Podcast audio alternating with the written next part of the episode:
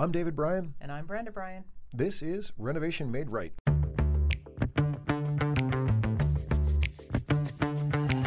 If you're considering a remodeling project now or sometime in the future, Renovation Made Right is your single source to help guide you through getting the project you want and an experience that you'll enjoy. Renovation Made Right tackles topics that range from how to select the right project and contractor, to tips on surviving the remodeling process, to best practices for kitchen and bath design. We have over thirty years of experience in the industry and are owners of the well-established design-build remodeling company Black Dog Builders in Salem and Nashua, New Hampshire. We're sitting down with industry professionals to tap into their experiences and insights so we can equip you with the tools you need to make your own project a success. Hello and welcome back to Renovation Made Right. I am David Bryan. And I am Brenda Bryan. My sexy and beautiful co-host.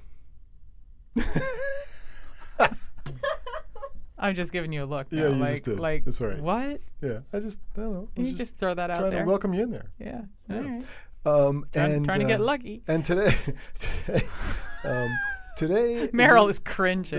Yeah. Today we are uh, talking about T M I, uh, backsplashes. Baby. T M I. Okay, yes, we're talking about backsplashes. Can we get on point? But this is not my fault. It, this is totally your fault. Not my fault. Come on. So um, I think that our summer vacation projects that we talked about a little while ago have inspired this conversation around backsplashes and all the things you can do to make your backsplashes more exciting. It has, and I have I have just been so uh, inspired by my own creativity. No, I'm just kidding. Um, no, I, I, as I said in one of the earlier episodes, if you missed it, you can always go back and listen to it. It's what I did on my summer vacation. But if you don't feel like listening to it and you just want to learn about backsplashes, you can just listen to this show. So um, this summer I tiled for the first time, a little D I Y project on our summer house. I did a uh, I did a tile backsplash, and I was very excited. I chose a very simple tile. I chose a very simple layout, and um, I was able to do it myself. So it is something that your average person can do. I had never tiled before. I've done a lot of designing with tile, but we've always had a tile person do the work. And so this summer, in COVID, I had a little free time and decided to watch a lot of YouTube videos, and in fact taught myself how to do it and did it. And I was very pleased with the with and it, it wasn't even a long project. I want to say I, I mean it was a sort of an average size kitchen, and it took me a day to tile it and a, and like three hours to grout it. And yeah, it wasn't uh, it wasn't onerous at all. No, and it came out very professionally. And it, and very it turned nice. out great. Yeah. Um, and that you also ended up doing um, undercabinet lighting. Did under yep. cabinet lighting, because you want to be able to see this great tile that you just put in. Absolutely. Plus, you know, see the countertop. It helped a lot with the lighting in the kitchen. Uh, but, you know, certainly um, tile's not the only thing you can do in a backsplash. There's lots of backsplash options. Exactly. And that's one of the things that I want to talk about today. I'm going to start off talking about tile um, because there are many, many kinds and designs. And if you go into any tile showroom, it's completely overwhelming. But so I chose a ceramic tile to do myself because I knew I would not need a wet saw for it, right. um, which made it more simple. It's one of those things that you can score and snap, or you just use tile nippers, so it was relatively straightforward. And um, it was just a, a brick pattern, basically, that I that I uh, laid, like subway tile, essentially. It's a subway tile. And um, so it was very simple for me to lay out. Now, when you get into more complex things, it may not be something that you want to try on your first D I Y. So in other words, if if you're going to do something D I Y, keep it super simple. Mm-hmm. Don't don't try to go crazy. Um, but if you're going to hire somebody else to do it, there are some amazing tiles that incorporate glass, that incorporate stone. Um, and, and don't, by the way, feel compelled to do that, because super simple can still have a big visual impact. Right, if you go yeah. from a non-tiled backsplash to a n- super simple tiled backsplash, mm-hmm. still a huge visual difference. Yep, and you can do you can create more interest just like with a, um, you know, a lot of people choose a coordinating grout so you don't really see the grout lines, but you can also choose a grout that contrasts to your tile and right. actually add some visual interest that way as well. So that is uh, that is a simple way to to approach it. Um, it does get you know. Backsplashes are relatively small square footage, right? You know, I think uh, in my backsplash there was like twenty-two or twenty-five mm-hmm. square feet, something yep. like that, plus a waste factor.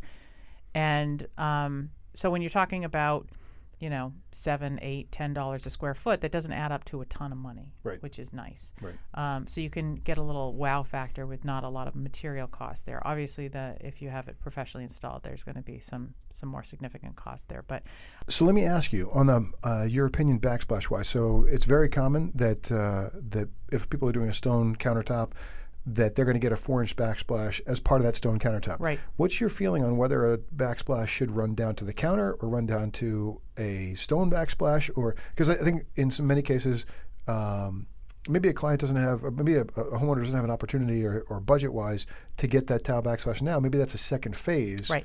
So, do you feel? How, how do you feel about, you know, stone splash versus full tile? So I think it usually looks better to run your counter, your backsplash right down to the counter. I think it looks cleaner. Your tile backsplash. Your tile backsplash. Okay, so right? no no four inch stone backsplash. Well, again, if if this is a if this is a job where you're saying, okay, I'm just going to do this now, I'm going to put the stone backsplash in. You can always take the stone bash, backsplash off later. Okay. And there's actually, um, you know, in some in some applications where the wall runs off, it's not straight and true. Um, the the granite backsplash actually looks wonky, you know, like you can't bend granite. Right, you can't curve it, right. So if your wall is not perfect, um, the granite backsplash looks terrible to begin with. So tile can help solve those problems because it's a much smaller, I mean, it doesn't bend either, but usually the format is much smaller, and so you can actually curve a little bit to a wall. Well, in, yeah, in addition to that, Um, you made mention of the fact that there's not a lot of square footage involved, and so so to chew up four inches limits maybe some of what you might want right. to do from a pattern or style perspective, right? right? So letting giving yourself the whole expansive wall gives you more, I guess, options as it relates to right. selections and so forth. And part of that depends on on what you have above it. So for instance, if you've got if you don't have wall cabinets above, say you've got you're talking about tiling just above your cooktop, and the cabinets run up higher, well then yeah, four inches uh, is not going to make that much of a difference. But most cabinets come off the countertop only eighteen inches. And so if you're talking about eighteen or sometimes even fifteen inches, if you put a four inch backsplash in, you're giving yourself very little room to do something interesting with the backsplash. So so I'm suggesting, you know, you, you could You could put something temporary down, like if you didn't have the money and just you put granite in, you could actually just have a small piece of wood in. Sure, uh, sure. There is a backsplash, just sort of as a placeholder, and then you know take it out later, and that way you're not spending the money on the on the granite backsplash. Mm-hmm. So, I mean, if you know this is something that you're going to do in the future, right? What about other materials? I know you know uh, in our experience we've done varieties of other materials that are cool on the back of it. Like yep. we, we've done um, the same kind of panels you put in a tin ceiling. Yep. We've done those. We've done, yep, tin ceiling panels, which look really cool. And yep. actually now the tin ceiling companies um, have pre-finished um, tiles. It used to be that it was just tin, and tin rusts. And so you had to seal it, and you had to seal it really well, or it wasn't wasn't going to hold up. But now they're making them in materials that are already pre-finished, and they're designed for backsplashes mm-hmm. so that they can take that kind of moisture issue. And those are really cool. You can mm-hmm. do some really interesting things with them because the designs are neat. Um, and they come in a bunch of different colored finishes and, and you know, uh, textures and uh, distressing and, you know, interesting things like that. Um, beadboard.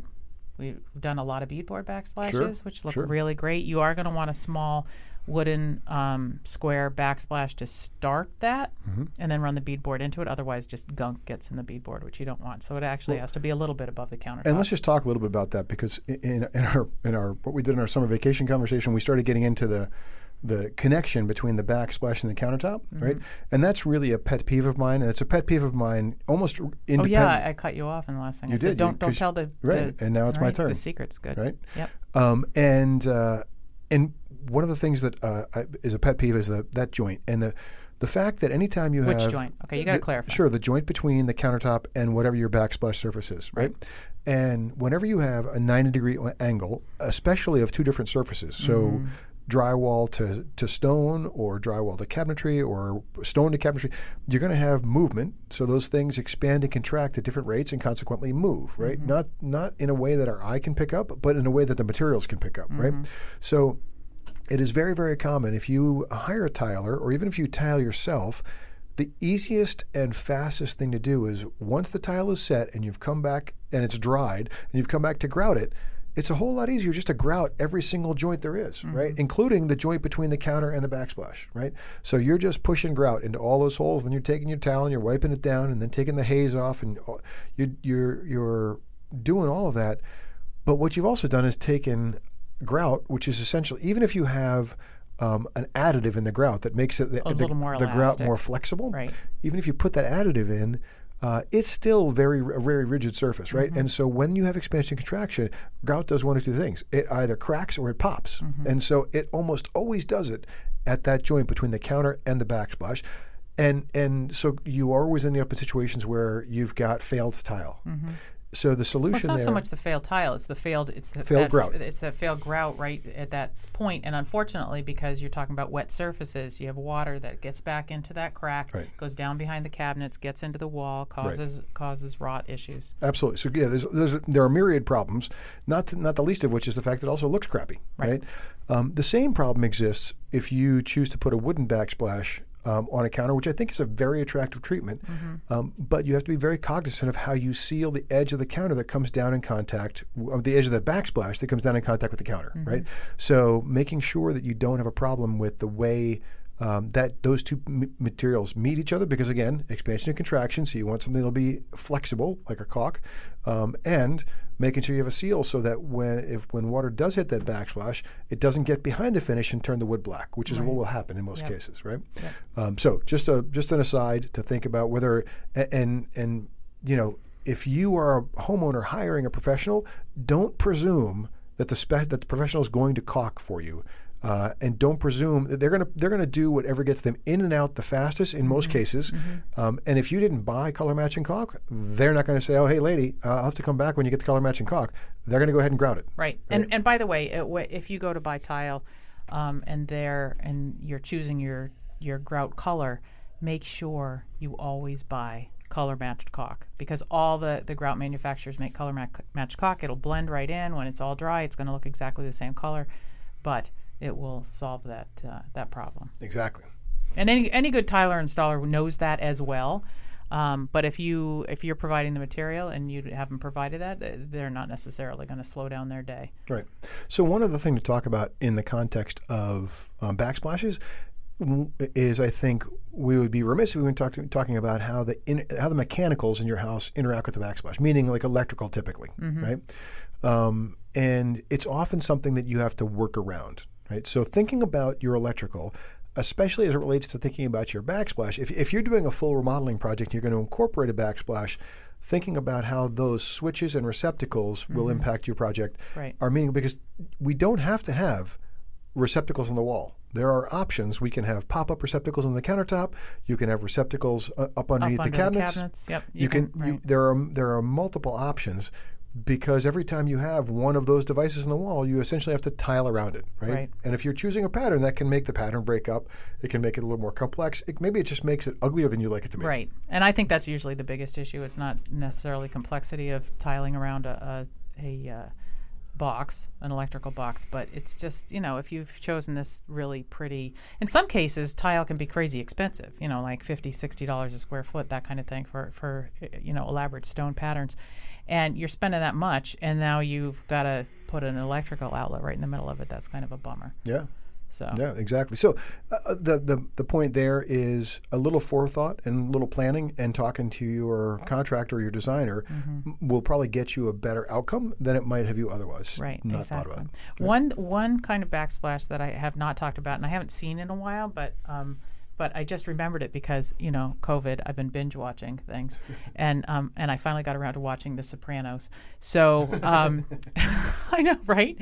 Um, so uh, one one backsplash that they had was uh, mirrored backsplash, which is kind of nineties and sounds kind of tacky. But I will tell you that I have used it upon occasion in really small um galley kitchens, mm-hmm. and it really opens up the space, and it looks great. You can do under cabinet lighting. It throws all that light out. Um, it makes the space feel much deeper than it otherwise would, and it can look fantastic and, and not, and not glitzy and weird. And if you're in The Sopranos and there's a guy that's coming behind you to kill you, you'll know. You can see in the mirror. Yeah, exactly. Right? Okay. So it could save your so life. That's right. So it's multi multi multi-purpose. So.